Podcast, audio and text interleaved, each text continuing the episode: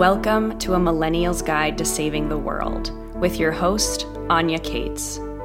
This podcast has one mission to rally a generation that's been labeled and groomed as lazy, triggered, and entitled, and invite us all to write a new story. One of a generation that's willing to challenge the status quo, reject black and white thinking, and opt out of each and every repressive system and box that we've been placed in. Above all else, I want to invite millennials to step up to the plate, to be vulnerable in owning our responsibility to ourselves and for walking this planet through the darkest of days. It's time to dream new dreams, write new stories, and create new futures. The great work begins.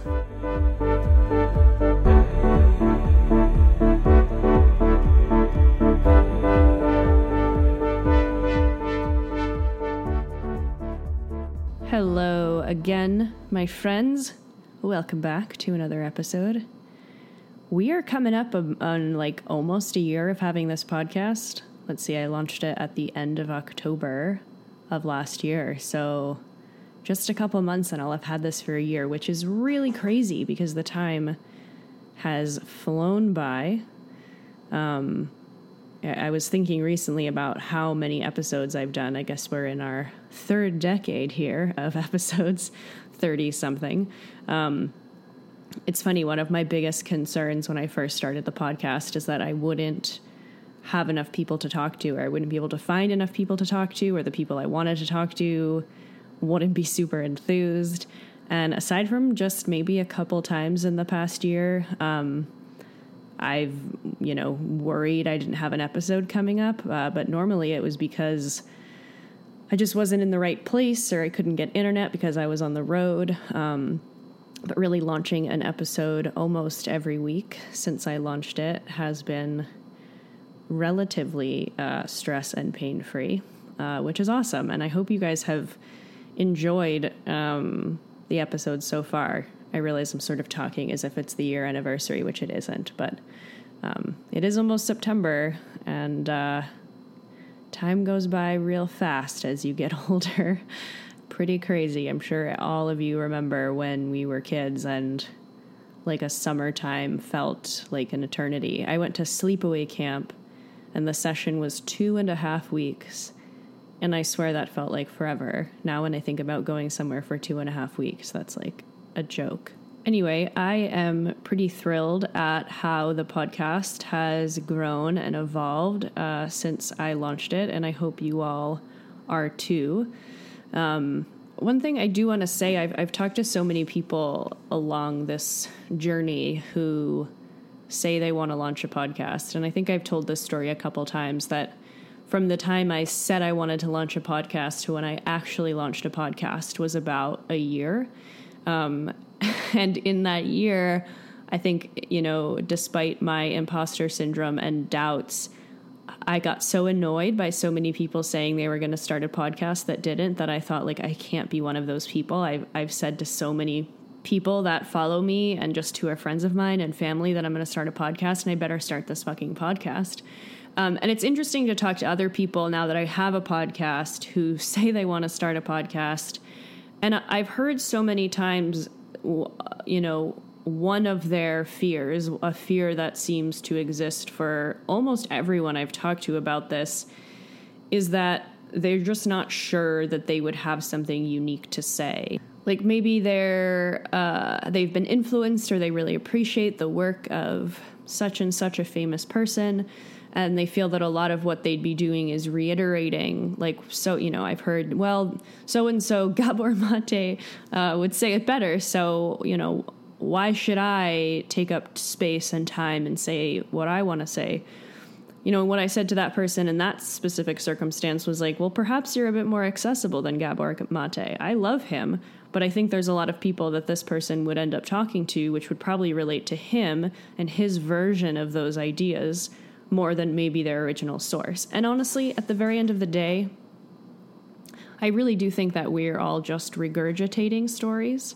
Um, and I don't think that's a bad thing. I think, you know, if we think about like prehistory before we had press and podcasts and TV, you know, everything was a reiteration of a story told through a different lens and passed on and passed on and passed on.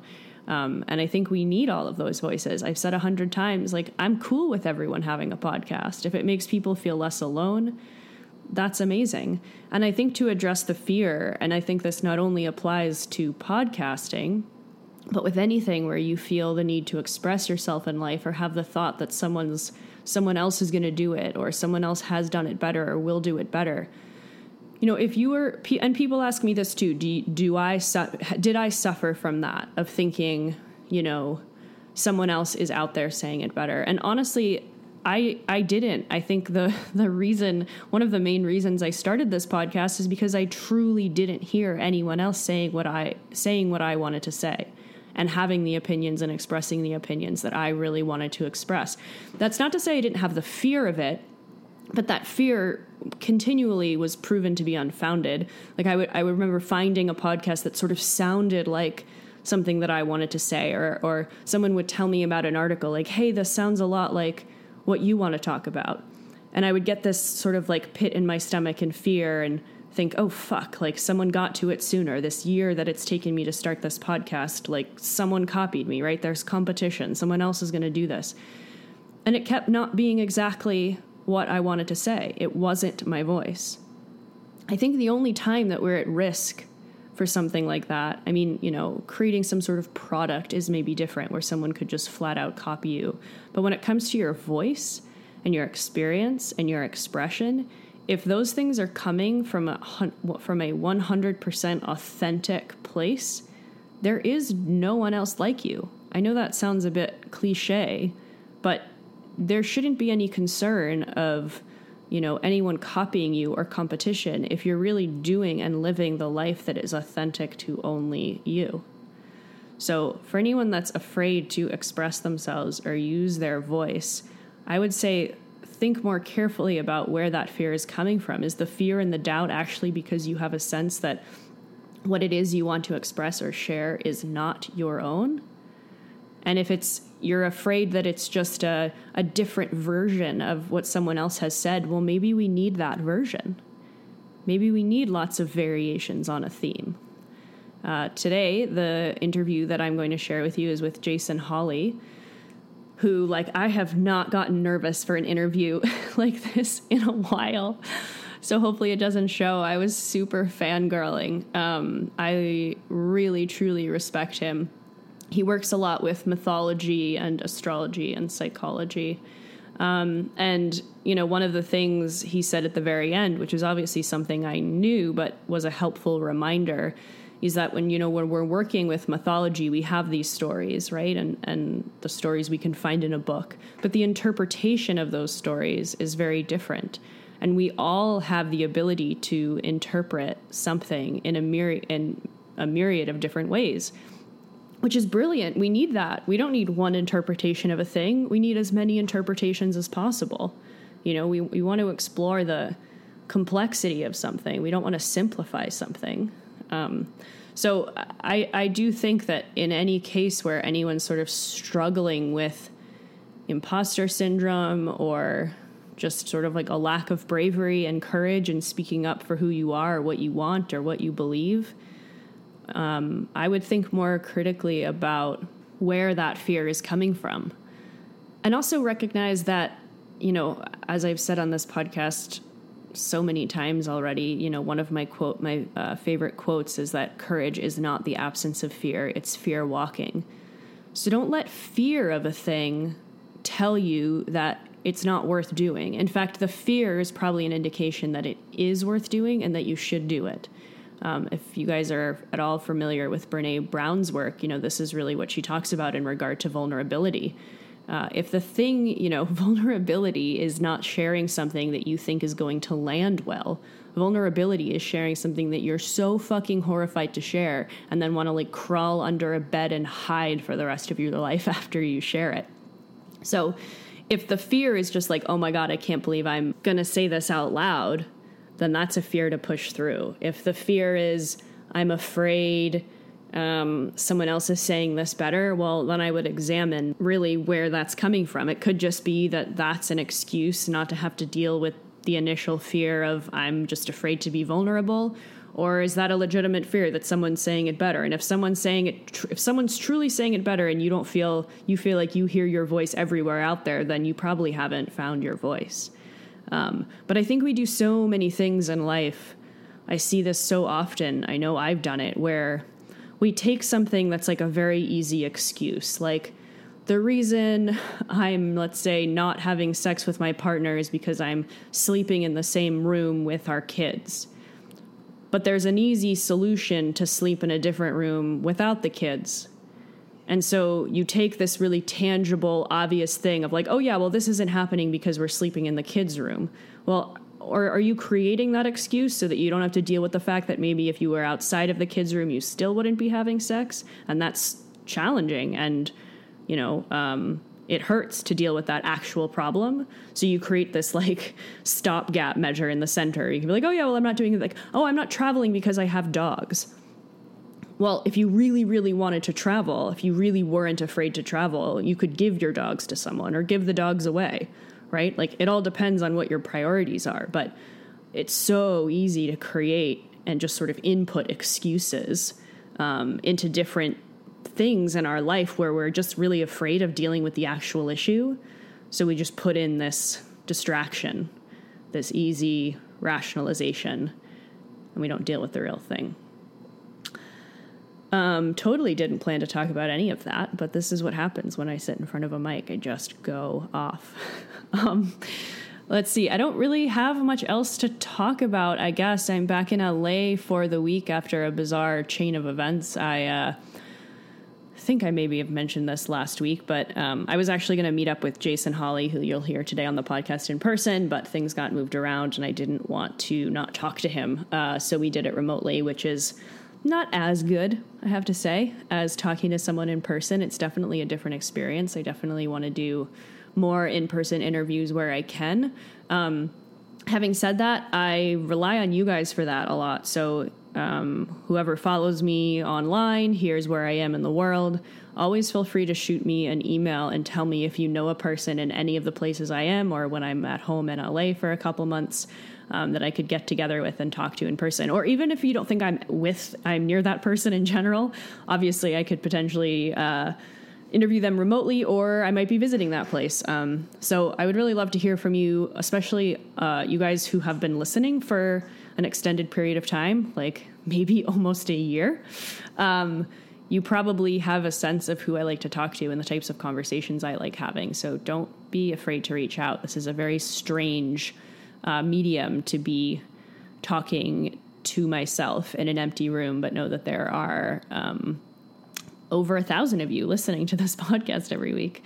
Uh, so, yeah, I'd love to hear from you to know to put a, a face to a number um, and personalize this a bit. And uh, I hope to be and will be traveling around more uh, in the future so that I can not only interview more people in person, uh, but also hopefully meet more of you in person as well. Because that's fun and uh, it's nice. I, I, I feel like I, I might have mentioned this already at some point, but you know, I had this narrative that I told myself and that people told me about how I was shy or uh, I always told myself I was super introverted, and some of that I still relate to. But especially this year, after having this podcast and conversing with all of you and sort of finally relating to and meeting people that are really similar to me, I recognize that a lot of those quiet, those qualities of shyness or quietness uh, don't really exist anymore. And so maybe those characteristics about myself were just related to the types of spaces I was in and the types of people I was relating to uh, and now in a different situation, at a different time in my life, um, they're really not. They don't reply anymore. You know, I I'm totally okay when I'm comfortable with people and with people that aren't afraid of me, sort of like delving in deep, which I uh, like to do. I like to talk a lot, and I, I'm I'm not intimidated by that. I always think about um, when I was a kid. I've told this story a lot recently that or kid, I when I was in college and I was studying gender and sexuality, and I would go to some like party with adults, And they would always ask me what I studied in school, and I would just dread being asked that question because it would never be a simple answer. So I would say, "Oh, gender and sexuality," and these adults would say to me like, "Oh, so like you're studying like what is that? Like how to have sex?" And it was like, what was I supposed to say? Like after that question, no, actually, like I'm examining sec- uh, sex and gender from a cross cultural perspective, and you know how everything is a social construction. It's like that conversation. would go nowhere. And sometimes I would say it just because I was frustrated and I kind of wanted to shut them up, and they'd be like, "Well, what the what does that mean?" Yeah, like try talking to an adult who is completely clueless about the social construction of um, homosexuality.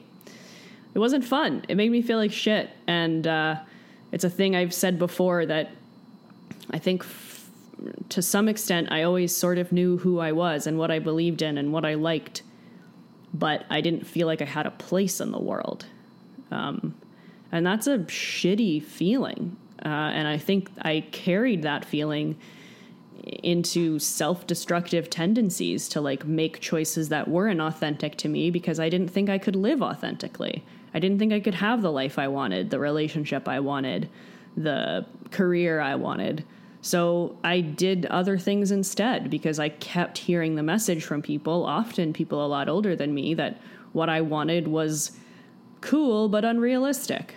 Um, anyway, not doing that anymore, and that's why I'm here to help you guys not do that either because life's too fucking short and it's crazy once you give up on that idea, once you stop making excuses, and once you stop letting the fear control you everything opens up and the possibilities seem endless. So, without further ado, I would love for you to hear this interview I did with Jason. Um, and briefly before that, I I wanted to address just astrology in general. Um, I started this podcast, like I said, last fall and it coincided with the end of an astrology pr- apprenticeship that I did. Um, and it's interesting to me because when I recorded the first few episodes of the podcast, I was in a very different place in regard to sort of my own experience and feeling uh, about astrology at the time. And then I did a, I did several episodes about astrology, which were great actually. Um, I especially really loved the one that I did uh, about the Pluto and Scorpio generation with Tim Holleran. Um, really awesome guy who I respect quite a bit. And we talked about the astrological significance of the millennial generation. If that's an episode you haven't heard um, and you're interested in that, I would highly recommend it. It's intense, but us millennials are intense. So I'm sure that won't uh, scare you away. Um, but anyway, I did all these episodes about astrology. I talked about astrology, and then it sort of totally disappeared from my podcast for the most part. Um, and I sort of want to briefly, before I get into this episode, explain why. And I talked about it a bit in the conversation I had with Jason. Um, but sort of culminating in the end of my astrology apprenticeship, a lot of different things happened. I think I uh, was in the astrological community more so than I had been before. So, like, experiencing it from the internal perspective rather than the external perspective. So, like, being an astrologer versus getting an astrology reading. Um, and I was, you know, made aware of a lot of, to me, what made me really uncomfortable in the community around the commodification of spirituality and belief around uh, what Jason and I talk a bit about, about like narcissistic personalities, like gurus, God complexing. I think it's a beautiful thing that there are no stringent regulations on astrology like they are in uh, psychology therapy traditional therapy. Um, but I think there are pros and cons to that, right? I think with regulation, we lose out on a bunch of things, and without regulation, things can go crazy and go wild. And um, I saw a lot of strange boundaries being crossed. And I, am not even opposed to boundaries being crossed, honestly, as long as it's from a, coming from an, a healthy intention um, and a healthy place. But that's not really what I experienced or witnessed. Um, and I also, I think the other thing that I did that I thought was troublesome and that I saw other people doing, and that honestly I see reflected so much in these apps now that everyone has, like the Pattern and CoStar, I think is another one. You know, there the the pro arguments for these types of things are like oh well it introduces people to astrology who wouldn't otherwise be interested in it perhaps they can't afford a reading so they're looking online um, and oh well maybe it helps people you know who aren't super self-aware come to terms or see see their behavior their um, like patterns in a way that's illuminating and I think those are all valid points, but I still think the cons and the negatives of those types of apps really outweigh any of the positives. And I think that's because as humans, we are really, really susceptible for creating narratives about ourselves and about the world that are convenient. And convenience doesn't have to mean positive. It could be convenient in the sense that we're really used to seeing ourselves fall into negative patterning. And so we create stories in our minds that um, help to perpetuate that. And, you know, I, I actually just yesterday uh, downloaded the pattern because I was curious about what it was. And this is an app that doesn't explicitly say it's an astrology app, but it is an astrology app. It just doesn't use any astrology language. Um, and, you know, there are some things that are set in there that are calculated based on, you know, my chart and my aspects and my synastry with someone else that, okay, like I see where you're getting that analysis from. But it's still just one of many, many, many different ways of telling a story. Sort of like what I was talking about before and what I'm going to, you'll hear me talk to Jason about a lot. There's a, you know, the chart, as Jason likes to call it, is like a dream it's an imagination and it's not static, it's constantly moving. So, for me to talk about, let's see, my moon, which is in Libra, in any one kind of a way, is even at one time, right? Like to talk about how my moon is expressed or how I feel into that right now, there's so many things to be said about it. And some of them are contradictory, many of them are. There's no way that I can tell you what my moon means to me and how I experience it in a paragraph or a couple of sentences, as these apps try to do. It's so fucking complex, and the more I learn about myself, the more complex it becomes. And not only that, but as I move through my life, as I grow and as I evolve and as I get older, it changes. It changes. So an expression of my moon before is not my the expression of my moon moving forward. And I think what happened with me, the sort of disillusionment that I went through with astrology, what I've come to understand is that it wasn't disillusionment with astrology in general. It was just with a certain or a certain many types of doing astrology. And where I've landed is somewhere uh, that I think is quite close to how Jason uses it, and something that I'm really comfortable with now, and something that's far more creative and interpretive, and often um, is harmed by using words. You know, I, I feel into astrology and into my chart in a very experiential way, you know, through energy and through music and through sights and sounds. And it's sort of, it's like a theatrical experience. And that's very hard to translate, obviously, into an app.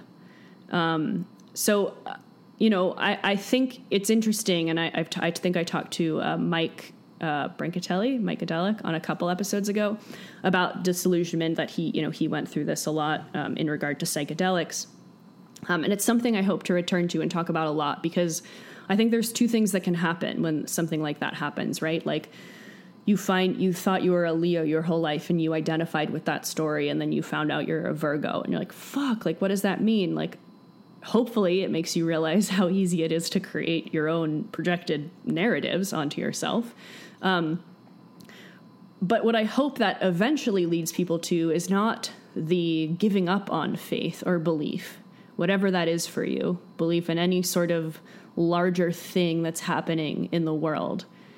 I, my hope is that people don't give up on it but my hope is that they also don't continue on the same path that they were before. So they use that sort of experience to teach them more about themselves, right? Their own, uh, whatever they are projecting onto it, whatever someone else might be projecting onto them. Um, and find a new way to have that belief. I mean, if it's a circumstance that really makes you not want to believe, then fine. But I found it really valuable to sort of be kicked off uh, the soapbox and find my way back onto a new one. Not the same one, not in making excuses to get back to the place I was before, but to say, hey, I think I was kicked off that soapbox for a reason. Maybe the way I was trying to use that tool or express that thing wasn't working anymore. And so but I don't but I don't feel like it's wrong. I actually just feel like I'm grateful that happened because it was a lesson. So that's sort of where I've been for the past almost year with astrology and very much where I am. I, I when I did my astrology apprenticeship, I never actually wanted to do readings or become a quote unquote astrologer. I just wanted to sort of do it for my own um, self exploration, which worked wonderfully and still does. Um, but I still really ad- enjoy astrology, especially in a creative, experiential way. Um, and I don't know what that looks like in the future, but I find the connection that I have to the universe through uh, the planets and the sky is really beautiful and um, continues to teach me things and help me see new things in a new way. I mean, honestly, where I use astrology the most now is like a thing happens in my life. Let's say I have an argument with someone or um, you know, the van breaks down on my trip. And I look to the chart not to say, oh, this happened because Mercury was in retrograde. I look at it and see what the aspects are so it can teach me more about the archetype of the thing that happened. So, like, I'm really upset today. I'm feeling like shit. I look to the chart and see what characters, what feelings, what archetypes are showing up and then I use that to learn more about what what experience I have. Not that thing is happening in the sky and that's where I feel bad. No, I feel bad because of what's happening here on earth in my life because of my past, my choices, and just random occurrences. And I look to the sky as a mirror to give me more information. I think anybody ever that's using astrology or any type of belief system to make excuses to not delve deeper into a thing or feel the grief of a thing or feel the pain or the joy of a thing, you're doing it wrong. And I don't want to do that. And I don't want to teach anyone else to do that. And I want to, as much as I can, create and develop a way of doing astrology that I feel like is as beneficial as it possibly could be. So I'm still in that place. I'm still in that process. And, um, Jason is honestly one of the few people in the traditional astrology community who I feel like is doing something like that, who I really respect. Not the only one, but one of the few. So, all that to say, I hope you enjoy this conversation. Um, as a reminder, if you want to support the show, uh, honestly, the best thing you could do is send it to your friends. Tell your friends about it. If there's an episode you think they would enjoy, share it with them. What you can do right now, that literally takes two seconds, if not less, is go into your podcast app, which you all are on right now because you're listening to me speak, and uh, hit five stars. That's it. When you review the show, you can also leave a, te- uh, a text review, like write something, but you don't have to. You can just hit subscribe and leave five stars. And both of those things, honestly, it's not for my ego. It helps the podcast show up in search results. Um, and it it helps other people feel confident to listen to the show because they see that there are a lot of listeners and that people have reviewed it positively. And I never ever set out with this podcast to make money. You can donate money on patreon.com, which is super helpful. Um, and eventually, I'm going to have to address the fact that I'm not making very much money in my life.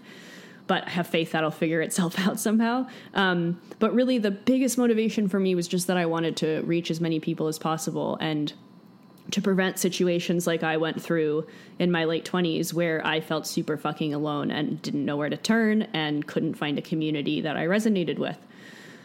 So I don't want that to happen to anyone else. I I want to use I want me and whomever else has a podcast or a platform to help prevent anyone from feeling alone because that can create all sorts of negative effects in terms of how they decide to live their life or end their life. So please share it with your friends. That's honestly the most valuable to me. Um, appreciate you all. I hope you enjoy this episode with Jason, and I will catch you on the other end. All right, so I am here, at least virtually, with Jason Holley.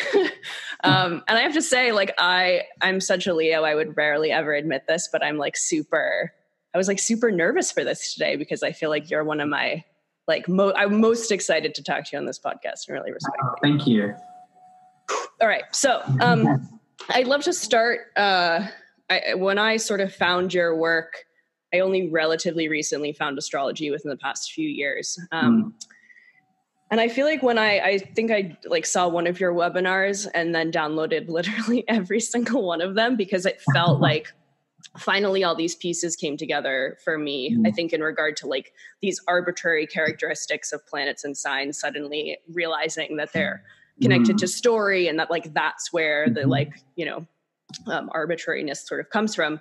Um, and that made a lot of sense to me. So um, ever since then, I've I've really sort of respected what you do, and I also um, I think had my first successful therapeutic experience simultaneous to finding astrology, and felt like those things mm-hmm. merged mm-hmm. so well. Um, mm-hmm. Yeah. So I guess to start, if you want to talk a little bit about your journey with both, I guess both astrology and psychology, and sort of like the decision to merge the two, and was that conscious or just sort of uh-huh. together? Yeah, sure, absolutely.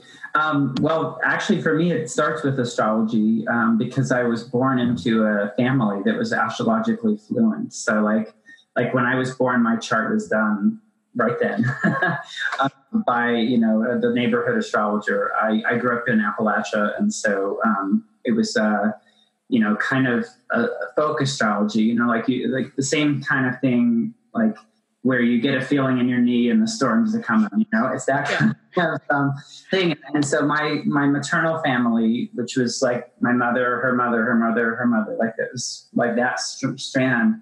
They um, were very um, connected in that world, and so it, not professional. Like they didn't uh, practice. My my great great grandmother was a tea leaf reader, and people did come to her for readings. But otherwise, it was just like the language in our family and then when I was in my teens, I discovered a lot of astrology books that were sort of hidden away uh, in my grandmother's house. Um, and then that's when I go, kind of went much deeper with it myself, and you know started to do uh, readings for people and teach astrology stuff and like just basic stuff um, way back then. And so um, my therapeutic piece didn't really come in until I'd done a lot of my own healing work and therapy um, and then came out here to Santa Fe after coming here for some intensive trauma work of my own, my own life. Um, and I met a lot of the therapists who were part of that, um, the treatment center where I was. I was sort of in an inpatient center for a few months. And um, the therapists who were there really felt like my tribe of therapists. I just kind of felt like these people are doing something that I belong with. And so I went to a really small school here called Southwestern College, which is a transpersonally focused grad school uh, for counseling and art therapy. And so, um, so really, astrology came in right from the beginning. You know, even in my practicum, I was using astrology with clients, and um, and it's just kind of been woven through all the way. Because astrology for me is just like a way of seeing life. It, it's kind of very integrated, uh, you know, all over the place. Um, and uh, and so that's kind of how they've come together for me. Uh, cool. You know, in that journey, yeah. Yeah, I heard you say somewhere. I think that you felt or referred to yourself or saw yourself as like a therapist first and an astrologer second. Does that still mm-hmm. play out? And like, what is that distinction for you?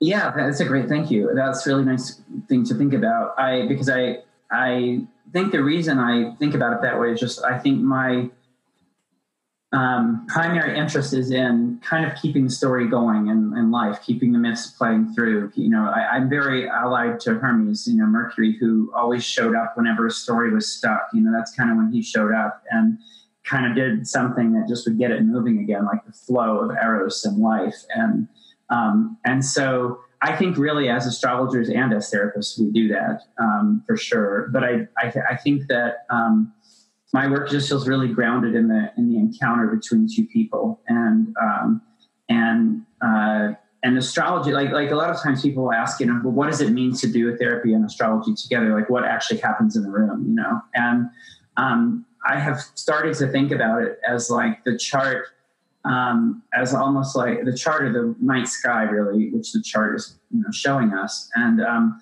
I started to think about that as like a you know a wise elder in the room, you know, who you regularly you and the client or you or the client, you know, go to from time to time to uh, you know especially when there's something you need you need to understand in a deeper way or you want a different frame or different lens on it. Um, or if something's really vexing you or if i'm feeling really vexed with a client i find consulting the chart is helpful.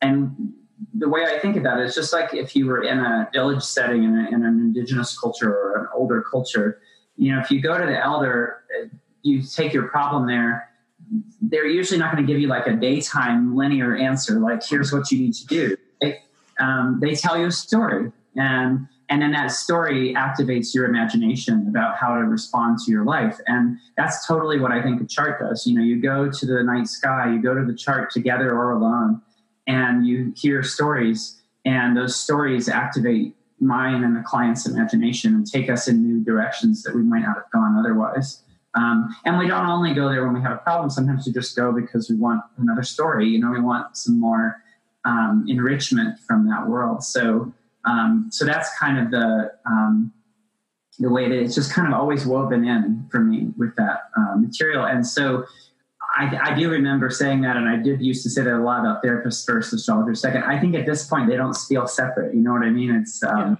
yeah. they feel like um, me showing up in this. I, I, think so many of us who do this types of work are um, at a point in the culture where we don't really have names for what we do. You know, we're, we're, we're bridging, it's so transdisciplinary in so many different ways. It's a little bit like um, the gender binary and how unhelpful it is to so many of us at this point. You know, it's, there's just so many um, artifacts of a different way of thinking that we're still kind of finding our own way to naming what we do. But that's the best I can say, right? So to me now, it's they feel the same, you know? Yeah, yeah, and I I think too, like the therapeutic process because it is often maybe more long term than like a traditional astrology reading, and because I feel like you use story as mm. such a prominent part of your astrology that it's like those two things are just sort of working yes, hand in hand, yeah, yeah seamlessly.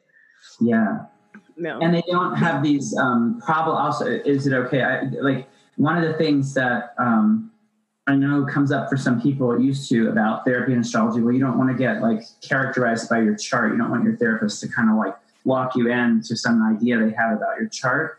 But I don't feel that my work is vulnerable to that in the same way because because to me when i'm reading a chart i'm reading it with the person not at the person you know like we're we're co-creating meaning together uh, whether we're doing that in the therapy about about life or whether we're doing that on the chart about the symbols it's all very much a relationally embedded experience. Like i don't i really don't believe that i know more than the client does. I i, I just don't believe that. And um, and it and so I, I think there's a way of working with astrology that's not about here's what your chart means you know? It's more about as you said storytelling. It's more about here's some more stories and how do we kind of um, wander through the stories together? And so it it sort of takes out the hierarchical thing about your chart is going to tell me who you are and now i really know and i have seen that done you know in astrological therapeutic context where the, the, the astrologer or the therapist astrologer feels like they have privileged knowledge as a result of having the chart and um, I don't buy it at all. yeah, it's it's interesting. I feel the same way, and it's funny to talk to people who aren't super familiar with astrology because it's like I think there is such an ingrained understanding that like astrology is that we're a projection of something going on elsewhere that we have no control. Mm. But, and I guess mm-hmm. I sort of see it as the inverse of that. It's like there's things going on, and if I need more information or context, I look in the mirror in a way. Right, in the mirror, exactly. Yeah. Yeah. Yeah. Yeah. So, um, I, I, also heard I wanted to ask you this. So, and I briefly mentioned this in the email that I wrote to you. Um, mm. and I'm going to sort of use this episode as like to update my audience on my astrological journey. And I wonder if mm. this was different for you because you grew up with astrology. Um, and what you think the distinction is for people that sort of just found it. Like I heard you talk about how after a while you found out that you were a cancer rising instead of a leo mm-hmm. rising mm-hmm. and right. i'm curious if that like jolted you at all in regard to like the stories you told about yourself or the yeah. the truth of astrology in any way and i feel like i've gone through several um, like disillusionments around this where I've like been like, oh, okay, that's my own story that I'm projecting. Um, and I'm just going to sort of like use that and integrate it and move on and not necessarily reject, reject it outright. But do you, mm-hmm. what is your, ex- have you had that sort of disillusionment as well? Do you continue to have it? And, um, yeah, if you mean like um, where I've gotten kind of invested in a particular story about myself that has, yeah. has supported me. Yeah.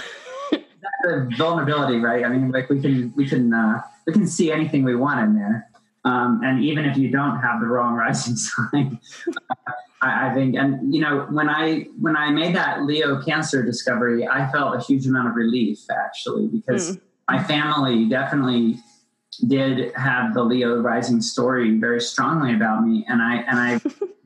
um, I think I was trying to live into that, right? There's a certain fabulousness that you should have as a Leo rising. Yeah. Uh, I didn't feel in touch with it all. And, you know, no kidding, because, you know, I'm Saturn in Cancer, right on the ascendant, you know? I mean, that's, that was not my first instinct is not to be, uh, you know, Leonine. Um, but, uh, and so for me, it was like that particular moment happened to be relief. But to your point, I yeah, I I think that um, one of the biggest ways that I keep on waking up to my own chart and to deeper realities and stories is that my tendency is to look, for instance, to hard aspects. I, I almost always that's where I'm drawn in a chart, you know. Uh, so to squares and, and oppositions and so on. And so even in my own chart, uh, it's like I'll have this narrative of all the hard parts of it, and then be reminded, oh, there's this nice Sun Jupiter trine too. And there's some other stuff going on, um, which is, uh, you know, in its own way, kind of uh, interruptive. You know, I think I think it interrupts different stories, and that's kind of my, my interest is like so. I, I see astrology as so improvisational. You know, like it's an improvisational art where you and the and the cosmos are in this dialogue, and it just feels like it's it's. Um, things will emerge out of that at different moments that are right for the moment. You know, like that's kind of like a lot of us, I, you probably know this experience too. Like when you see someone after not seeing them for six months and they come in and say, well, you told me this, this, and this about my chart. And I'm kind of looking at the chart and I'm like, what? what? I said, what? I, I, I, don't see that at all today, you know? And, um, I feel like that's not an indication of a lack of consistency on me or, you know, whatever. I think I'm just really alive to the eros of the moment and we're going to see what we see in that moment, you know? So that's how I kind of make sense of those course corrections that a lot of us have with our charts. I mean, you know, it, it's a common story actually that somehow you saw something that literally wasn't where it was in the sky. Um, and to me, it's, um, I think I think of it as much more spontaneous improvisation in the moment. Yeah. Yeah. yeah. And I it totally, I feel like to me works well with the whole story piece that like it is not static, that it's mm-hmm. constantly mm-hmm. evolving. Um, mm-hmm. it's, it's amazing to me, even in the few years that I've been like studying it, that like all of those, all of those versions and iterations were correct. It's just that they were correct at different times. they were correct for the given moment. They were yeah.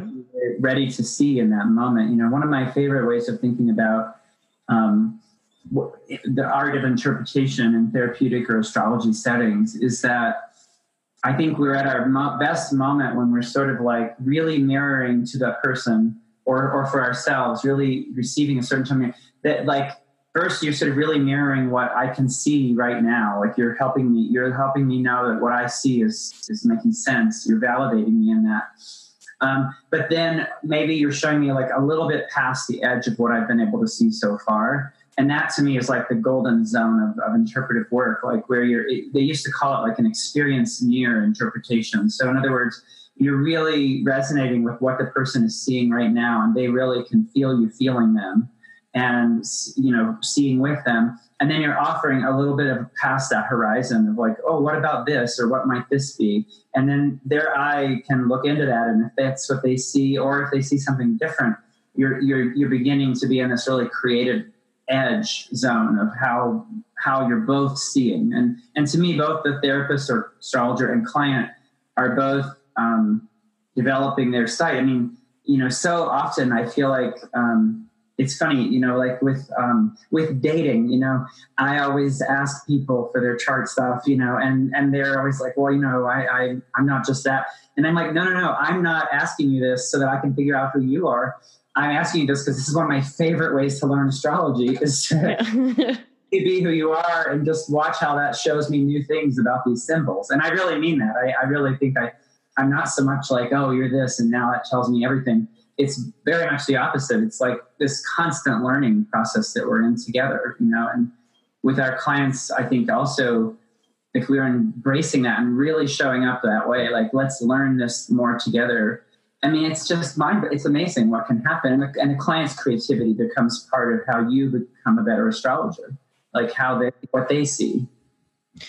Yeah, it's interesting too because I feel like there's such a stigma and taboo around, and and obviously partially rightfully so around like the projection of the therapist or the healer or the astrologer, right? That like they're coming from their own perspective, and we need to be super oh, yes. conscious and aware of that as to not you know sort of alter the story. Um, and and I feel like the way that I've heard you talk about like the therapeutic relationship is to be conscious of that, but to like not um, stigmatize it or you know just to sort of like use it as a tool almost.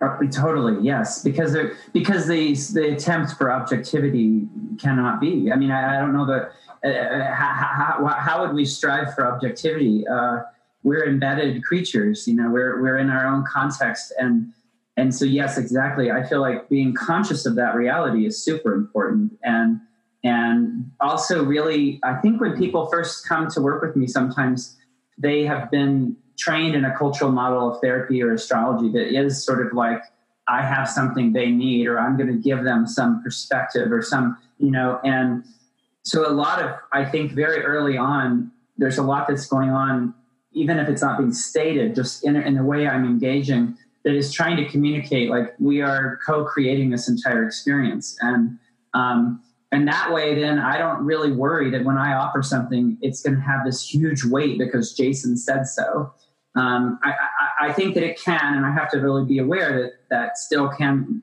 you know i think sometimes astrologers or therapists are not aware of just how impactful our words can be because people do come in giving us a lot of authority but if, if we're really really really working hard at undermining that tendency and, and getting really human and relational and real um, then i think offering something from my perspective is nothing more than offering something from my perspective. It's sort of saying, you know, here's what I'm seeing. And, and there's a way of offering that that's much more about a question or what does that make you think of or where do you go when I say that versus, you know, here's the story and here's what it means.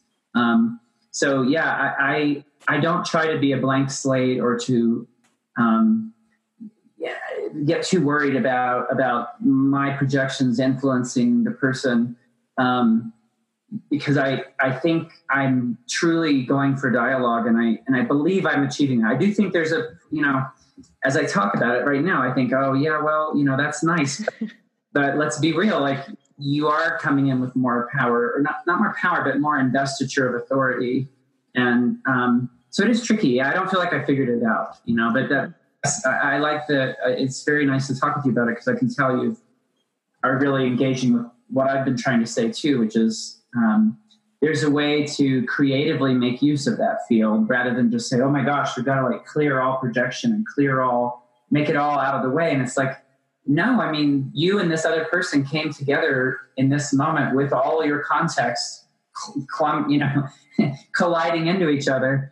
And the question is, how can you creatively collide? You, you don't get to not collide. I mean, uh, and that's the worst readings I've ever had are with astrologers who really think they are free of projecting, free of of their um, context, and that they're just offering a straight up perspective of the chart.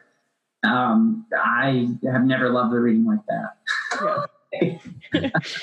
yeah, I mean it's so nuanced. I I, uh, I think because I've had a lot of experiences like in terms of relationships and power and like eros within the therapeutic environment and i it's at this it's funny i had a therapist for a while and i remember saying something to her like i wish that this uh, reality that like therapists or, or clients that there's this like sexual tension or that sometimes that turns into mm-hmm. something greater like i wish that were talked about more because mm. I feel like in conventional, like, I don't know, regular uh, spaces, it's not.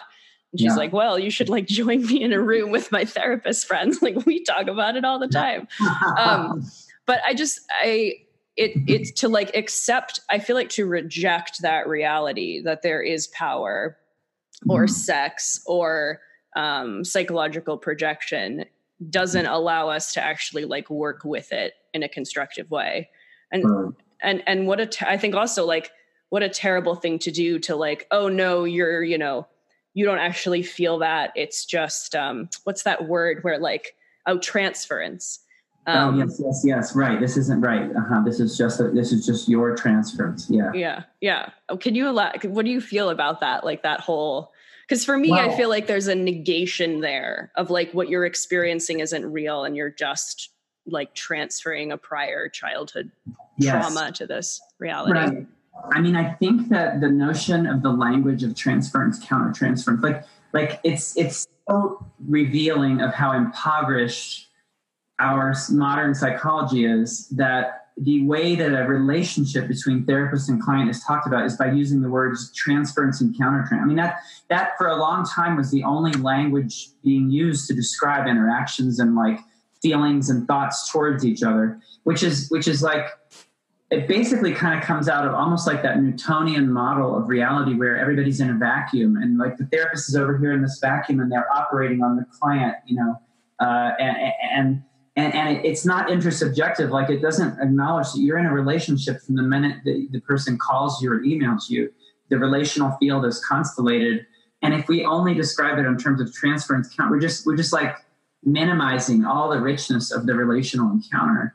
Um, and so i think that that was really that language was really developed this is really straight out of the psychoanalytic world which was very narrow in its um, notion of what's going on in the room between therapist and client, right? Like that everything was to be regarded as you know a product of the client's neurosis, and and so if there are feelings happening between therapist and client, somehow that's going to tell me about the client's neurosis, you know, uh, rather than two people actually having a relationship, or even also, oh my God, the therapist's neurosis. I mean, you know, all of that's also in the room, and and so um, I find that language is just it, it I do use those words too because it's what people understand.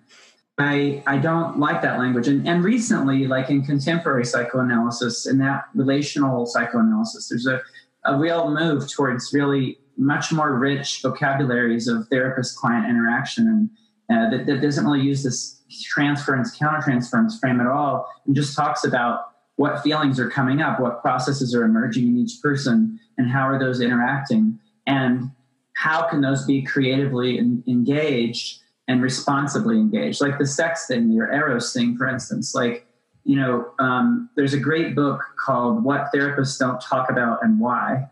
Uh, and yeah, it's my favorite book. When I teach ethics classes, I, t- I use that book.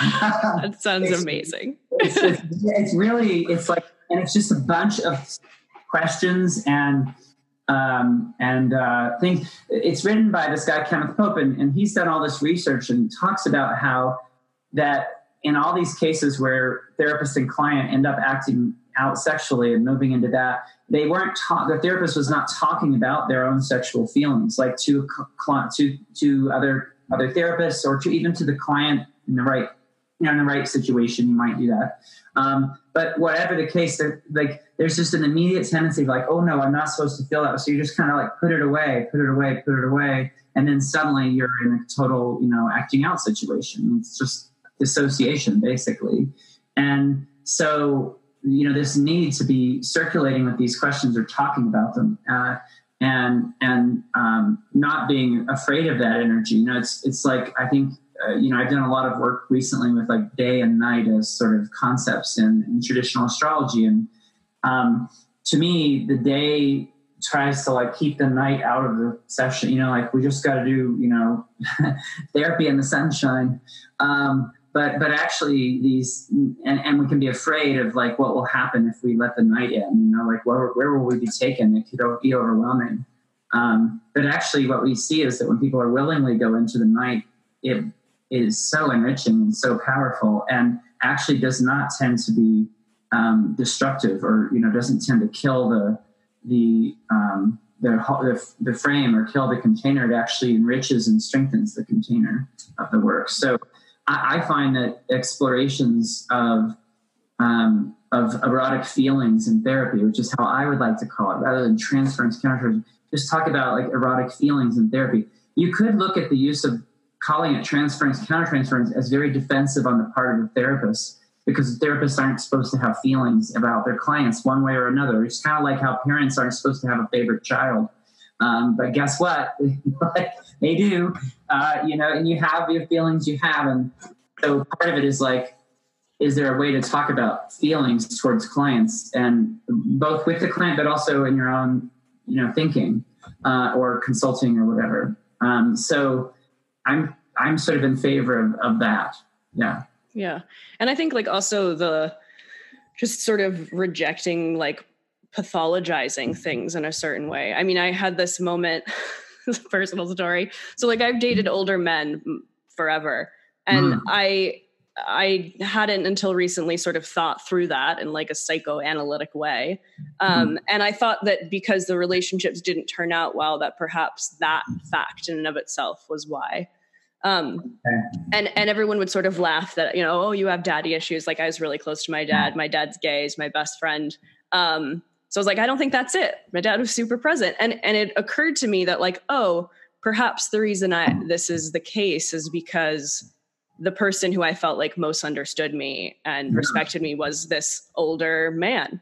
Mm-hmm. um, and uh, and and to sort of just be like well why do I have to say that that's wrong because it was a pattern mm. that was created in my childhood? If I can, mm. right?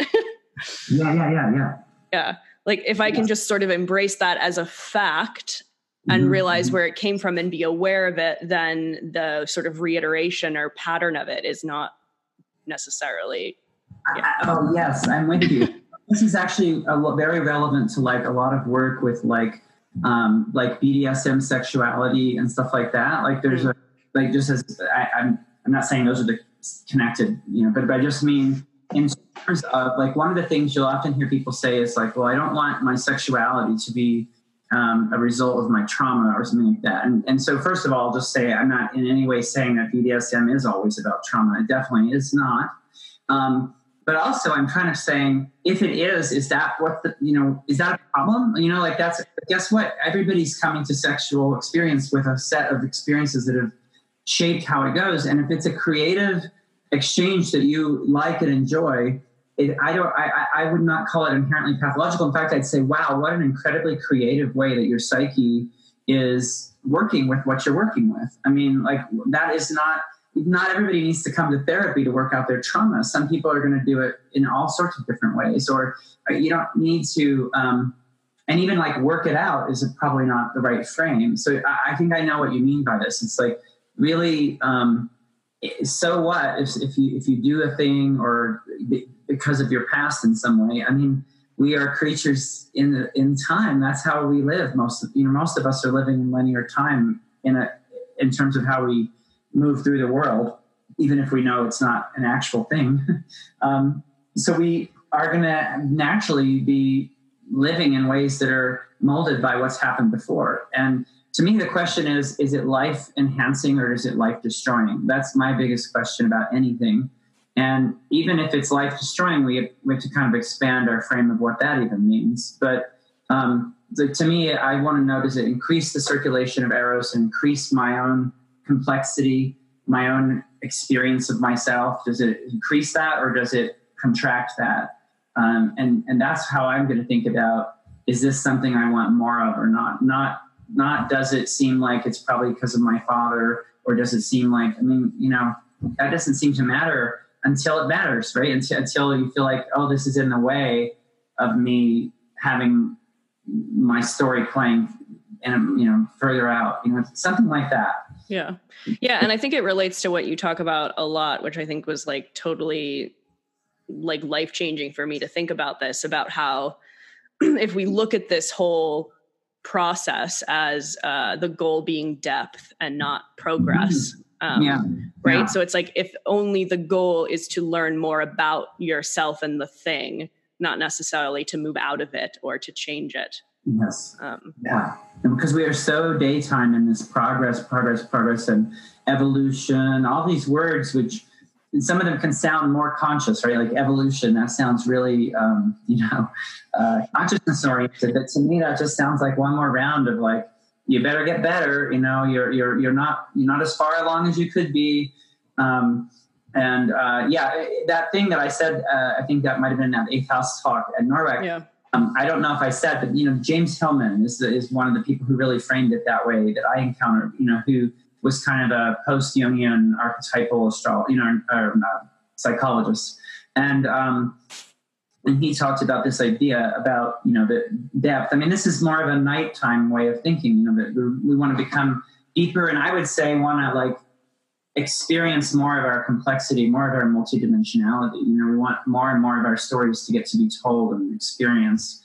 Um, I, I, tend to think of life as like you know the play of the divine in, in, in incarnation, and, and, like so. I just want to get more and more interesting and, and more and more complex and multidimensional. And I tend to find that when that happens, uh, I personally suffer less. I mean, I, I personally feel more uh, alive and in the world, and and that is not about uh, progress. I, you know, it's so deep in our consciousness, like with you know this idea of you're trying to get somewhere that you're not okay where you are now and go somewhere else. Um, versus like really, really deepening your experience of where you are right now. Uh, and sometimes that means that when you do that, you will go to another thing. You know what I mean? Like that it'll be more organic. It won't be like, oh, I should be another way. Yeah. Yeah. I do feel like I, at least personally, and I feel like I've seen this reflected with other people too. There's like, I feel like I need to sh- satiate my desire to like move right and i and i don't think that's necessarily in a forward direction but there's this mm-hmm. idea of like that humans are constantly mm-hmm. moving and cycling mm-hmm. and that like there's like a hunger there to get something and if that mm-hmm. hunger can just be like depth right instead of getting better that like that mm-hmm. works and, and and i think for a while i thought well you know to sort of um I mean, if you look at this in a collective way, I feel like this has affected us really negatively as well to assume that where we're going is a better place, right? And yeah. not like maybe we need to evolve backwards. yeah. Um, yeah. this thing that people are calling evolution, maybe it's just change. like, like, you know, it doesn't necessarily mean things are getting better or higher or, you know, in, in the world of astrology and like the way that it is connected to, say, New Age and metaphysical communities that often really seem to need, seem to feel that they need a, narrative that says everything's evolving and getting higher and better. And um, I, I don't feel the need to think that way in order to do what I think I'm here to do or what I'm kind of doing. Like, I, I don't feel like, um, I, I, just I, I, just found I feel a lot better when I'm not thinking in terms of progress and linear and moving forward. I I feel much freer to think of participation, you know, as, as my desire, not not not progress, you know, participation in more of life and and experiencing more of that and, and deepening my experience of it um, versus trying to make something happen. I, know, it, it, it, and I think that's a, a huge violence that a lot of us are doing to ourselves and then to our clients is like, you know, we need to make this happen. You need to do this next thing. Um, that's why like my astrology is not prescriptive it's it's descriptive you know it's like i i uh, for me i want to just sort of offer more ways to see and then people do what they do with that i don't want to say well you know you're over here and you need to go to your north node or you're you're here and you need to you know uh, deal with your your your your you know uh, contrary to sect malefic or you know whatever the thing is i just kind of want to say here's some more of what I see with you, and here's you know, and then we do what we do. You know, what whatever emerges, I trust. Like like as a teacher of therapists, and, and particularly with therapists, I don't teach any particular. Like a lot of times, therapists will be, well, what do I do if, right? Like you know. Uh, and, and I don't do algorithm therapy, you know, like if this, then that. I mean, I just want to really deepen the ability of the therapists that I'm working with and, and mentoring I want to deepen their ability to see. I want them to be able to see in all sorts of dimensions. I want them to see through the astrological lens, through the diagnostic lens, through the Enneagram, through the Myers Briggs, you know, name your thing, like, eh, like through all sorts of myths and stories. I feel that the more we are able to see, then, then naturally the next thing will happen. There's no, I don't, I don't train any therapist I work with in what to do. It's more like I want to help them see more. Um, and that's what astrology is like to me the most endless repository I know of all these different systems. It's just like endless lenses, endless. I mean, kind of back to what you said about disillusionment uh, and about like our perspective on our chart changing. It's a wonderful thing. I mean, it's hard to go through when you kind of feel like, oh, I've got a story that's really feeling like this is a good one. Uh, and then you're like, ah, no, that story's not even close to real or, you know, doesn't suit me right now but that's the beauty of astrology. You know, unlike any other thing I know, I'm sure there's other stuff, but it, it's endless in its abilities to give us new ways to see and, and, and talk about our experience with each other. Yeah. I'd love for you to talk a little bit more and elaborate on the distinction between um, like saying someone's a narcissist versus like running narcissistic process um, um, and and sort of like um, what the benefit of that is, and then also how it is tied into seeing the chart as this like ever evolving story. Mm-hmm. Yeah, um, yeah. So that was something that I found myself using that language a few years ago. The, the language of, um, of, of process versus identity is, is maybe a good way to say it, right? Like, so in other words, rather than saying a person is a narcissist, you just say they're running narcissistic process, or you could say, I guess, narcissistic process is running them. Um, but the idea here is that um, as soon as we, I, I, think of like verb and a noun would be a good way to describe it. It's like, you know, that, you know, um, that what we call personality itself, or really any psychological see process, that's to, any psych- psychological thing is actually just a verb that's happening, right? Like people move around the world and engage in narcissistic psychodynamics. And when you do that a lot, when that's kind of like the one you do the most, let's say, we can really start to think like, oh, that's who you are. You know, it can kind of like, you know, and I think that the the the, the mind, and particularly the therapeutic and astrologer mind, kind of sometimes want the convenience of being able to say this is this and that's that. Like that's an identity. Like you know, it's hard to leave it as just a verb. You know, it can be. Um, but, but but yet if we are willing to do that we're also then introducing the possibility that and remembering that everybody can run anything you know nobody's just one process it's just like in the chart like rather than saying i am a leo you can say i run leo process. You know i i, I you know, this this goes through me. Or um or you could say these stories play themselves out in my life. You know whatever that might be. It just to me it's a much more dynamic and and action and and, and uh, real thing than sort of solidifying this into an identity like this person is this. Um, uh, you even see it like on the other side of the narcissist thing, there's this huge thing about being empaths. You know, like everybody's an empath right now, and uh, and to me, empathy is empathy is a thing you do. It's not a thing you are. Um, and actually, ironically enough, many of the self-declared empaths are some of the greatest narcissists. yeah, you see plenty of narcissism in that. In fact, saying to someone, I am an empath, is actually a narcissistic action, like it, because it's sort of saying, I'm identifying myself with a particular thing. And that's what narcissistic process does. It's like a, a, a way of saying, I'm this and presenting it to the world and asking the world to validate, yes, you're that, you know?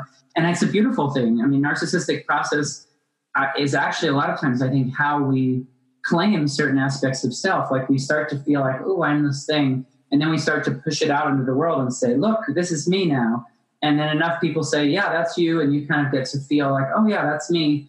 And you might be able to just internalize it and move on, or you might need endless validation, which is where I think the story gets stuck on repeat, you know? And, and that's usually who we would call a narcissist is someone who's on repeat with like insisting that this image is me and then insisting that others validate this image um, and not can't really do anything else then we often say that person i would say that person is sort of like hijacked by narcissistic process um, but another person might say that person is a narcissist but to me there's real power in keeping it in verb form because that means every single interaction is an opportunity to do a different thing.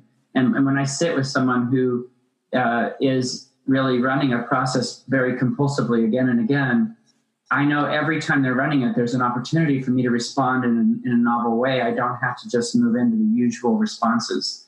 Um, whereas it, it, it's very static and, and fixed and stuck to sort of decide this is what someone is. Um, and same with the chart, as you were just saying, and you asked me to link it to that part.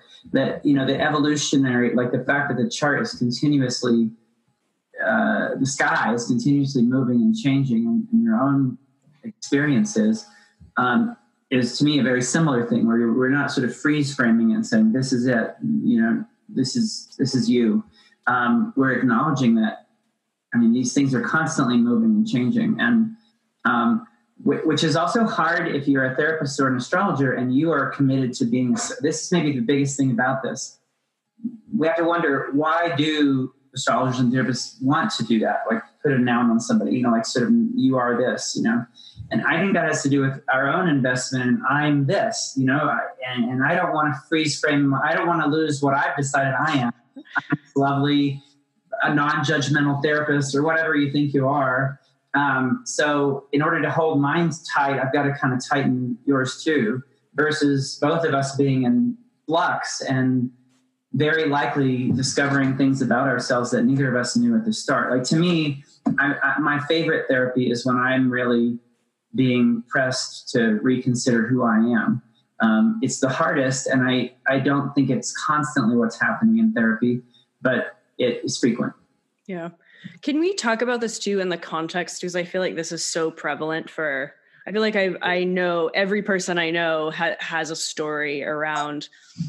Perhaps it's this like narcissism process, uh, narcissistic process being reflected by people saying you are that within the mm-hmm. context of like astrology, g- religious gurus of all kinds. Like, I'd love if you have insight on that archetypally, because I feel like there's a lot of really smart, empathetic, um, intelligent people who get sucked into this whirlwind and there's this dance that goes on between this sort of like narcissistic guru personality and the mm. follower whatever um, mm-hmm. yeah yeah, yeah, no, I, I, I see that happen a lot too. Um, gosh, there's, yeah, I, I mean, um, well, one of the the stories I think about, you know, is the Leo story, and and um, and then, by the way, this is not saying, oh, Leos are the narcissists. Yeah. um, I, they already get enough of that from others. but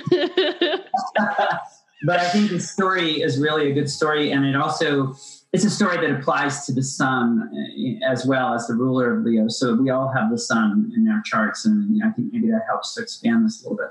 But you know, in that story, very briefly, right? The the story is, is the story of Hercules and then the man lion, and this whole thing where Hercules goes and kills this lion, and then the most curious thing about that story for me as a in my view, is you know that he takes the mantle of the lion eventually and wraps it over himself, and he wears it for the entire rest of his life. And in fact, he dies when he takes it off. Um, and it's to me what it is is like the, the man lion was this like kind of pure archetype thing. Literally, the story says that the that the lion was like fell from the moon. I mean, that's about as archetypal as you, you know, like this lion just fell off the side of the moon onto Earth and you know, here it was in all its primal quality, and it was three times as big as any other lion, and its pelt was in, impenetrable, which is crucial for this story because so then after Hercules does kill it and figures out, and he puts it on himself and wears it for the rest of the story, kind of like when you wear an animal that you've killed or you, you carry the heart of your enemy, you know, that you slayed, you know, it's like this mana, you know, gives you like some raw power. You get the feeling that he's identifying with the archetype. He's like, this is me, I am this. And, and, and, and is in fact impenetrable. Like you can't get in. It's just like when people are running narcissistic process and they're like, this is what I am.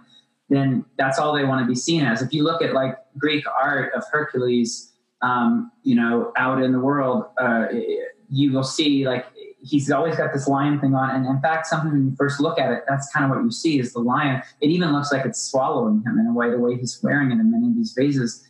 And you kind of have to wonder who won this thing after all, right? I mean, the lion's actually getting the thing. And I think it's similar, like with a so if you think of a guru identity as your as the mantle that these guys are putting on, and and and um, and everyone's like, yeah, you are that, and that's what they did with Hercules. He's just a hero. He's not a man anymore. He's a hero, and that's that. Like, and in fact, when he takes the mantle off, he dies. It's almost like he hasn't cultivated his ordinary humanness at all. And so once the extraordinary is peeled off, there's nobody under there. You know, it's it's like he can't handle everyday life, which is you know often true when someone's really been successful in convincing the world that this is who I am. And and of course that plays into the longings that we all have of some wise person who who who always knows, you know, and so the the the, the, the willingness of people to to say to the person, yes, you are this, you are the one who knows, you're the spiritual leader. Um, you know, the, this thing.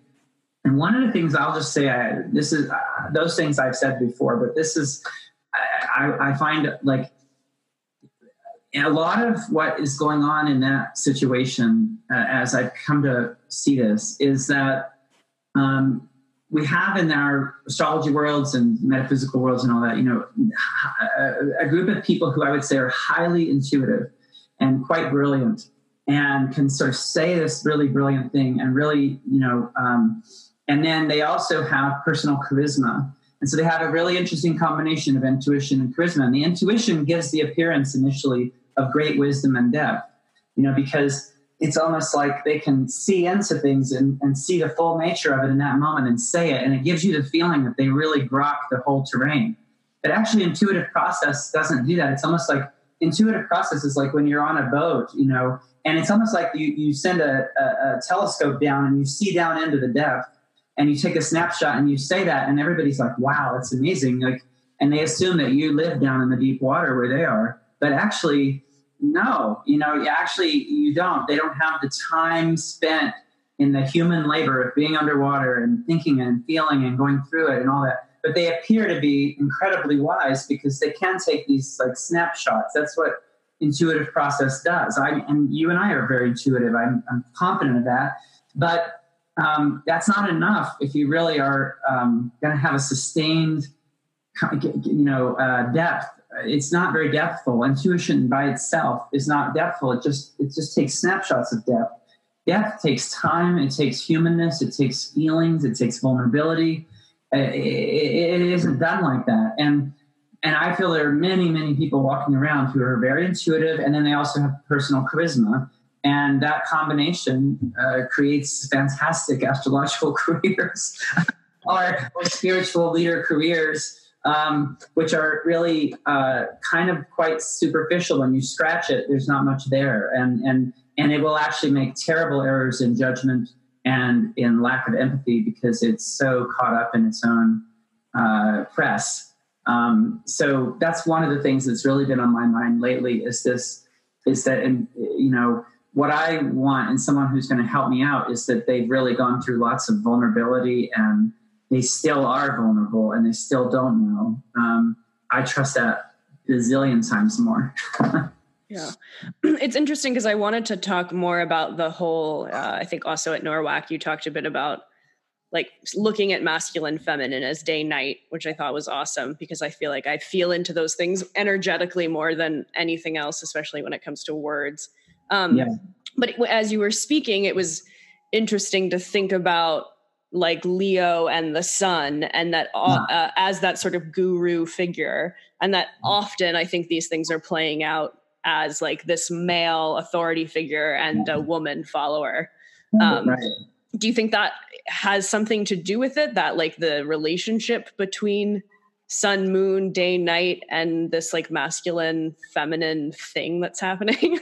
I do yeah. I tend to think that the the the guru um, process when someone's really identified with that process like that that's who i am you know that I, I have i'm a knowledge giver or you know whatever that is.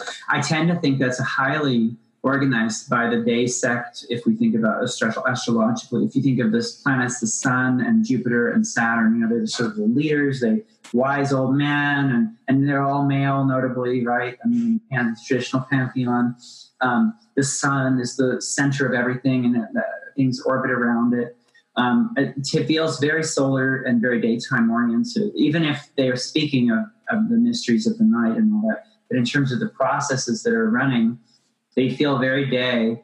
And I think that what often happens is that those of us who are perhaps more night identified or tend to run more the night game, which is, you know, the moon, which is about emotional vulnerability and need uh, and nurture, and Venus, which is uh, very much about, you know, attraction and connection, and uh, and Mars, which is about like the passions. You know, those of us who are more night identified, and I'm one of those people as a rule, not always, but um, so the night can feel awfully overwhelming at times, especially in a culture where you think you should be more together. You know, uh, the, the, the, we value the day in this culture hugely, and the day things are kind of coherent and organized, and this makes sense, and that's not that, and um, it's all laid out. So if you tend to be more in the night, you you do sometimes in the middle of that just wish that somebody just could hold up the flashlight and tell you everything. You know, it's a huge moment. Like it's a it's a powerful fantasy. I've been there. I mean, those times when just totally can't see and feel overwhelmed by how much is coming and and you just really there's a fantasy in the psyche that I think is so powerful that you know someone will hold the light and you'll go towards the light and and and um, it's totally understandable. And i think actually at times we we can be that for each other right? I mean there are moments when clients come in totally shredded by night. You know night can be very dismembering. And uh, they definitely do need me to sort of step in. But the, the key is that i know i'm just stepping in. We're this is not real in any like this is who we are. We're going to play a process called client night and jason day. And we're going to kind of run that process a little bit because it seems to be what the story wants next but but we're not going to get stuck in jason's the light and the client is you know the vulnerable night and that's what you see in these guru devotee situations.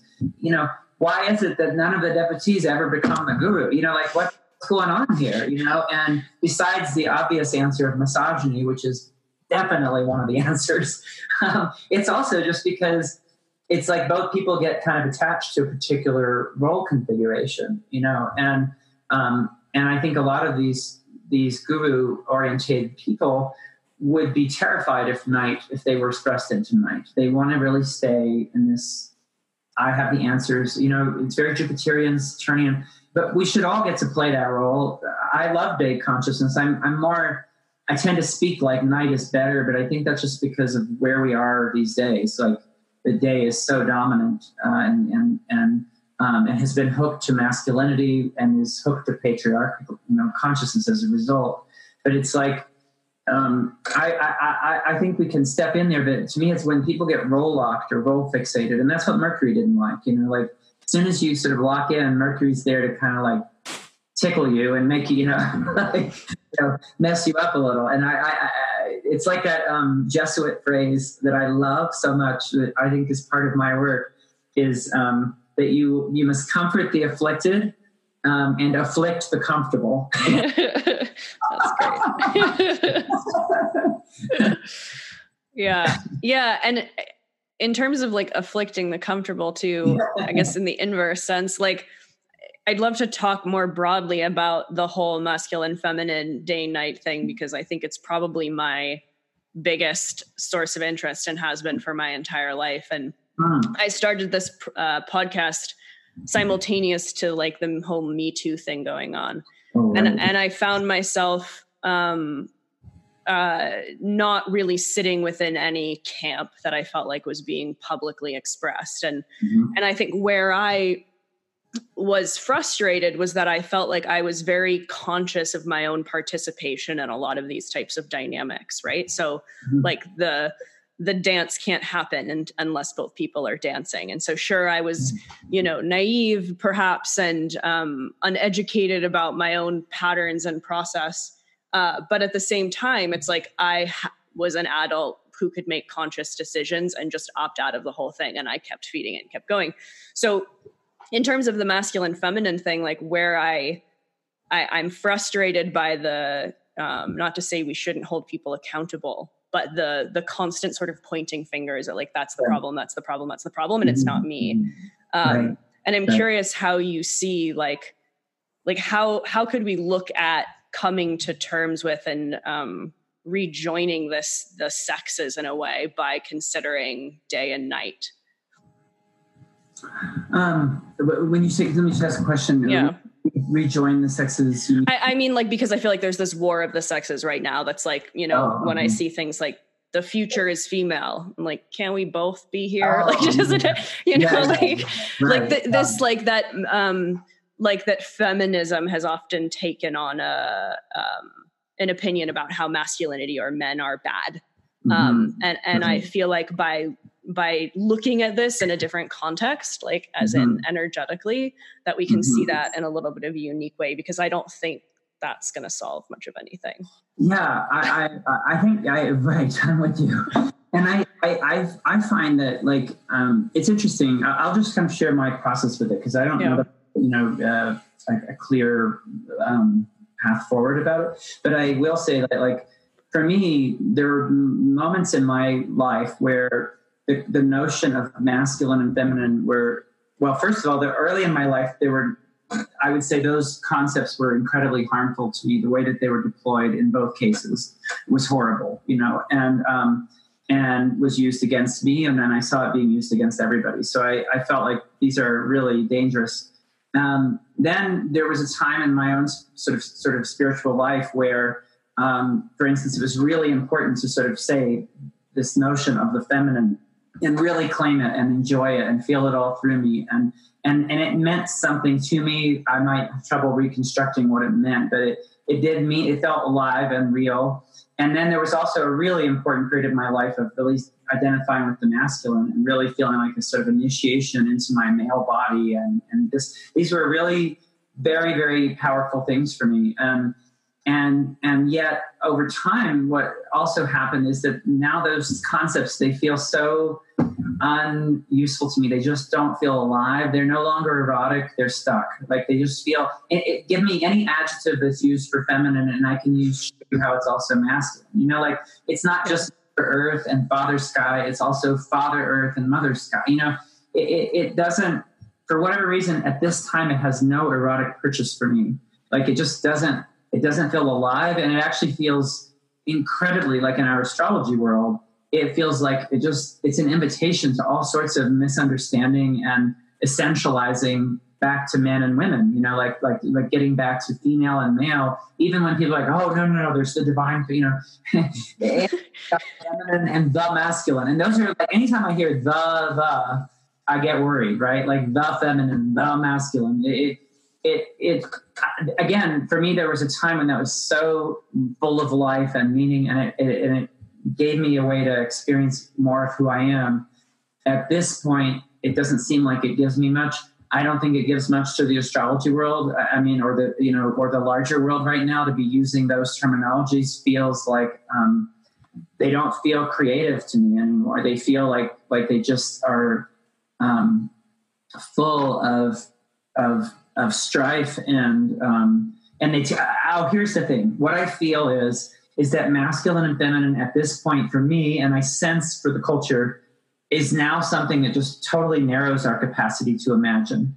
And I give something up as soon as I sense that that's what it does. Like what I want is something that seems to enlarge my ability to imagine. There was a time when masculine and feminine in my personal process really enlarged my ability to imagine who I am and who people are in the world and it, it increased my imaginative capacities. At this point, I, it doesn't in any way do that. It, every time I hear those words, they just seem like they constrain my ability to imagine.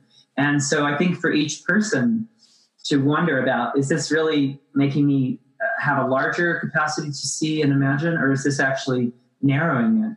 And I think day and night are similar. Like at the moment, I sense that as I bring the, because I'm, I've kind of become a voice for that a little bit, you know, and um, I can feel how it feels to other people like it feels to me. It's sort of liberating. It gives you new imaginings, you know, because it it doesn't follow the masculine feminine uh, binarism in the same way. It kind of does, but it also doesn't, which is just just right, you know, for kind of messing with us and you know making us feel comfortable enough to experiment, but not like overwhelmed with the differences.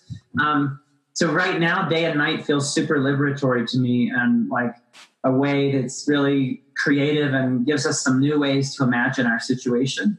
Um, but I can imagine when that will also, in fact, I've even experienced talking to people about this. There's a quick rush to concretize, like this is day and night, and now we have to be both, and we have to like. There's agendas start coming in, like oh, we've got to like synthesize them. You know, it, it loses, and I'm like ah, I don't want to do this. Like I, I just want to have fun, you know, and and and not be bored. And you know, I, I I'm a Hermes kid, you know, like I, and so to me, that's the the big value of the night day is that at this moment it seems like it's a it really it really um, sparks our imaginations together. I think it, it, it has mine. Like it, when I discovered this just a few years ago with sect and you know the ancient stuff, um, I, I, feel like it's really given me lots of imaginative material, and it it's freeing me and it's helping me be more of who I am. And I think when I share it with people, it does a similar thing and gets us past some of the loggerheads that you were talking about, like that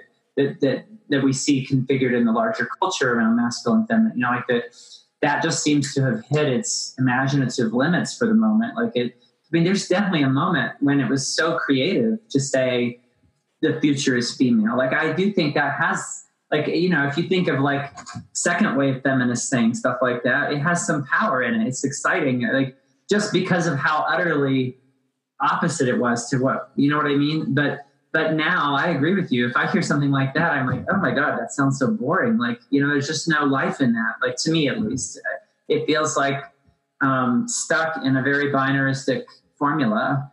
Um, so I, I, don't know if any of that speaks to what yeah. you're but, but, but that's kind of where yeah that's kind of where i go with this stuff. Yeah. Yeah no totally. And and i think i mean I, I find I've found myself too in the past, and I think we do this collectively as a culture, as like one thing isn't working, and so we take the you know the oppositional mm-hmm. standpoint, the 180 degrees. And I actually think like learning astrology was something that sort of helped me with that because obviously you're not supposed to live on any one side of the chart, like you're supposed to find this yeah. sort of nuanced gray area in the middle. Um, or, or, or, in all the extremes. yeah, yeah, exactly. Uh, yeah. Speaking, speaking for myself. yeah, for sure. Um, yeah, and, and I think it goes back to what you were saying too.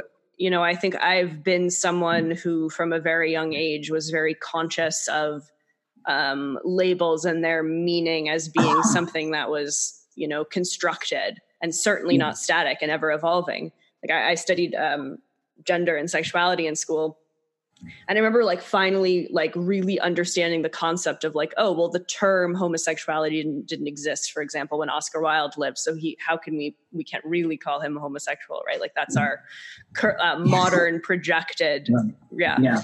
Um and i think for a lot of people though it's like i think we have a very human desire to fit into a community mm-hmm. and to identify with others.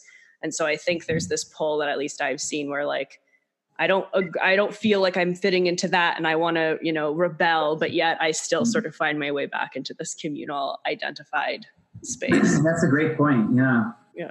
Because it does have it does help us in a way, you know, sometimes it can help us feel more coherent and safe. And, sorry. it's fine. I um, I um yeah, it can help us with that, you know. It's like it yeah. can feel and I I um yeah, I, I, I think even with things like that, like you know, um, as a as a person who identifies as a gay man, that's kind of an identity that I have been holding for a really long time, and still feels creative to me. Like um, it still feels like there's more about that that I don't know what that is, and so it doesn't feel like a limiting one as yet. I mean, it may still, um, but it, it's like um, that ability to uh, when when is it yeah again when is it or or or someone with a bipolar diagnosis. So i have a bipolar diagnosis and uh, and i agree with it. It feels an, an accurate description of my brain and how it works. And and yet there's a way that that one could hold that diagnosis as like a thing like a this is the truth this is what you are like you know um, and it's kind of on top of you. Or there's a way that you could receive it and it becomes a way to even more creatively and complexly imagine yourself you know and and that's what it is for me these days. Actually, I, am probably not feeling as identified with it as I have been, but it it has um. I just feel like with astrology too, like you know, if I say you're a Leo, I want to know how that affects you. Does that make you feel bigger and more excited, like because there's a billion different Leo ways to be, or does it feel like, oh no, you know, you just now reduced me, and um, it just feels like again and again. My question is how to how to expand what we can imagine, you know, uh, and um, and any kinds of innovations in our art. Also, I want to I want to see them get um, wider in that way.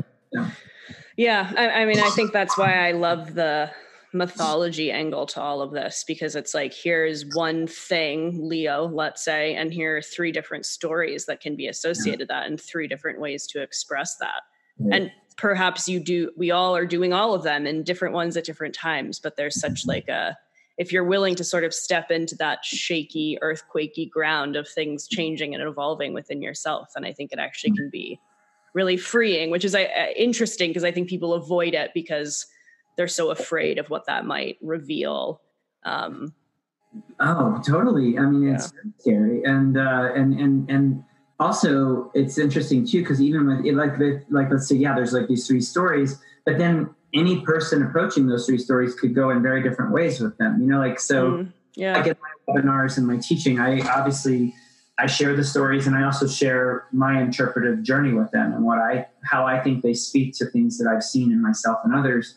Um, but but what I deeply wish to teach, really beyond that content, which I think my content is good. I think those stories and those ideas and interpretation are it's actually good material in and of itself. But really, what I hope that people um, uh, get to experience with my work is I, I, I hope that it develops our imaginative faculty so that we can all go into the myth and start thinking and dreaming more more interestingly you know more complexly and so like one of my favorite things is when you know we just share the story and and people are invited to say what they see in it or where they go with it you know and um, my, my, my my my my the wellspring of my work these days it's always my client work and it's always my one-on-one client work but also I have it locally here in Santa Fe. You know, I do a, uh, I teach every other week. I have for like five years and I have about like 20, 25 people who've been along for a lot of that time. And um, one of the ways we work is with a lot of like astrodrama where people take the roles of planets in the chart. And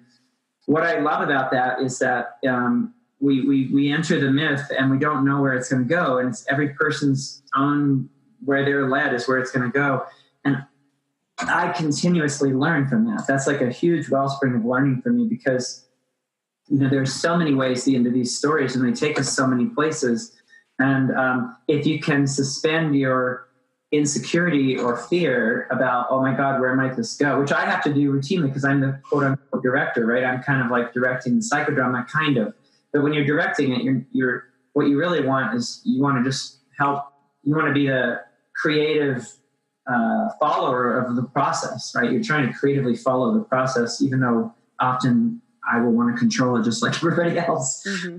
But but if I can let it go, it, it's like it it teaches me so many more things. It opens up so many more possibilities. Like um, and that's what I want when I look in a chart with a client. I don't want to actually simplify it and say, okay, here's what it is.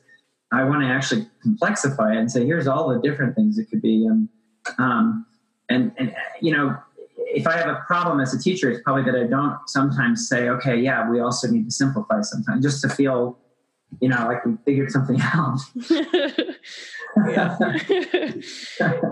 yeah, I, uh, I agree. I think I'm definitely more inclined to I, I, oh I mean I have a Libra moon, so I'm just like constantly like weaving between both. But what about this? Right, what about yeah. yeah, I read somewhere once like someone said something about like that such a, a libra you know thing around not even like being invested in presenting the devil's advocate point of view necessarily but just like putting it in there as as play almost to kind of and i related yeah. to that so much it's just fun i think and, and yeah like to realize that the the answer is often the question um, yes, and and and the questions, uh, you know, like, and they are in. Yeah, I'm I'm very Libra. I have like four planets in Libra, so I'm, I'm Libra Sun. So I, yeah. I'm sure. I think all of our notions of things probably can be seen in the, you know, like the like the unwillingness to settle into a particular viewpoint. and the tendency to frustrate people when they try to pin us down. You know, I'm like, well, well, I haven't ever, never stopped. You know, kind of when I'm literally saying to you right now, right? Like masculine and feminine, totally real, amazing. masculine and feminine, utterly constructed. yeah. yeah. Horrible thing, you know, yeah. and it all feels true to me. It really does. yeah. Yeah. Well, I have it too. My, uh, my ascendant is opposite my moon in Aries, and I have Mars in Aries too. So wow. it's just like my own desire to like identify, not identify, define, deconstruct yeah. is Oh, that's that, wow. That is that. I can feel it now that you name it. I can kind of, yeah. yeah. Anyway, um, I'm gonna let you go now, even though I probably could talk to you for quite a uh, number of more hours. Maybe we'll do it yeah, again feels sometime. Like we're just getting going. I know, I know. That is the sort of bummer. I feel like most people don't have the capacity to listen to things for much more than an hour, and I get tired. But it does like you get started at the very end. It's like damn. Yeah. Um, uh, so the last two things. Um, uh, where can people find you? And then I always ask all of my guests if they could recommend. I know this is a slightly cruel question, but one book to the audience. What might that be? And it can be about this conversation or just a book that was really influential to you in your life. Okay. Um, yeah. So the book I would choose. Um, I feel like I say this one. I was trying to think of like what do you um, I, one of them that I love is is Roberto Calasso. Uh, he's an Italian philosopher, and um, he's written an amazing book called The Marriage of Cadmus and Harmony.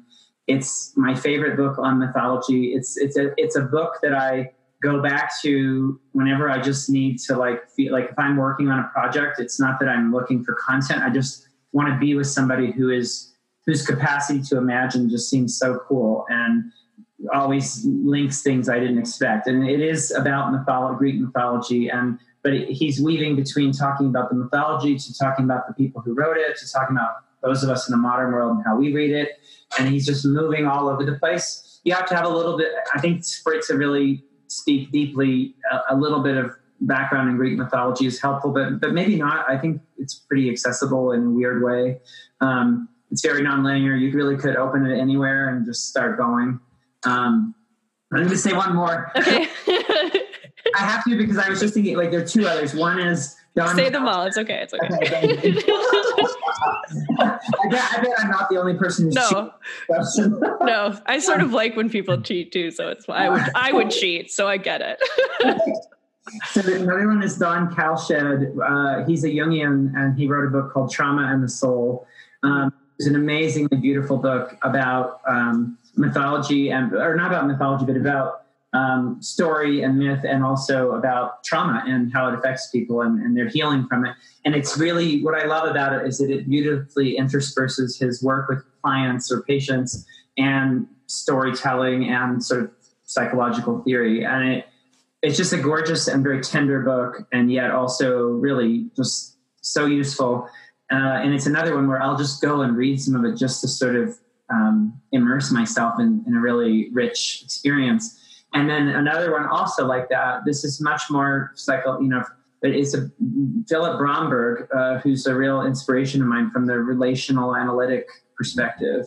Um, yeah, has a great book called um, oh, uh, what is oh, so funny. I don't know what the title is now. I can't remember, but it's um, it's uh, the, the, the subtitle is Studies in Dissociation and Clinical Process. Um, and uh, and the title is so clever. It's it's really I guess I'm dissociating. yeah. but oh oh, standing in the spaces. That's what it's oh, called. Okay. The spaces, and that's referring to the idea of standing in the spaces between solid ego states within the psyche, and like getting in, like being in the in between of those states. And oh, I love that. A hilarious writer, and very you feel his clinical sensitivity and and and his scintillating intelligence. And he's hard to read in a way that uh, really a total favorite of mine. Like one of the things I'm planning to do over the next year or two is actually I want to do a, a sequence of webinars or something where we talk about thinking the the relationship of astrologer client and therapist client. Like how do we conceptually how do we use our own astrology pantheon to do that? But also I'm going to pull in material like Philip Bromberg and others because they you know, we really um, could use a more sophisticated, complex way of thinking about this. You were really pointing to that earlier when we were talking about the of the transference frame as a description. So um, I'm wanting to go there. So anyway, um, and then I can be found at jasonholley.net. Um, that's the easiest thing. Um, uh, and I have a lot of webinars on. I will say I have a lot of webinars on astrologyuniversity.com. Um, so that's a place to find a lot of my work. But um, other things are also on my website. It's jasonholley.net, and and people can email me really for any reason. So awesome! Thanks so much, Jason. Thank you. This was great. Thanks a lot. Hello again. Thank you for listening to that episode. I hope you enjoyed it. Uh, really cannot wait to meet up with Jason in person and hopefully have him on the show many more times. Um, today I'm going to play you out with a song called Caves by Gregory Alan Isakov. And I'm when choosing a song for this episode, I was really actually shocked to realize that I've never played a Gregory Alan Isakov song before um, because I really like him. I would say he's probably in my top five, maybe, artists. Um, I hate picking favorites. It's a Libra Moon thing. But if I had to choose, he'd be up there with an, with amongst a group at the very least. Um, he released an album called Evening Machines it was actually also very uh, close to the time that I released this podcla- podcast, close to the time that I finished up my astrology apprenticeship. And he released it during uh, Venus retrograde. Venus went retrograde in Scorpio and Libra. And it was a hell of a time um, about relationships, especially about love, about comfort, about our belief and about ourselves and our core needs. Um, it was by far one of the most eventful and both beautiful and traumatic times of my life. Uh, this is like last fall. And uh, Gregory Alan Isakov, I know, um, has gotten readings before. I know he's semi into astrology. And so we all sort of, those of us who were into both his music and astrology, sort of guessed that he specifically released the album during uh, Venus retrograde for that reason. A lot of the songs on uh, the album uh, have references to astrology in the sky. Um, Southern Star, that was almost another song that I played on this show. Um, it was really hard to choose one. The whole album is great. Evening Machines, if you want to check it out. I uh, saw him play live at some point late last year or early this year in Arizona. It was a great um, and this is a fucking great song, and it's especially great uh, related to the episode that I played today. Um, so many different themes, like let's put all these words away. And I think that the lyrics of the song are very experiential and visual. Um, like, I used to love caves, stumble out into that big sky. Remember that bright hollow moon showed our insides on our outsides. It's just awesome. I can see that so clearly. And and this is what I like about astrology. Like if I can just do astrology through music and sounds and feelings and energy and put the words away as much as possible, that's the kind of belief system and spirituality I want to have as intuitive and just feeling into it as possible. So, highly recommend the whole album. Um, but if not, you can just enjoy this song too. Uh, and that's it. I will talk to you guys next week. Love you all.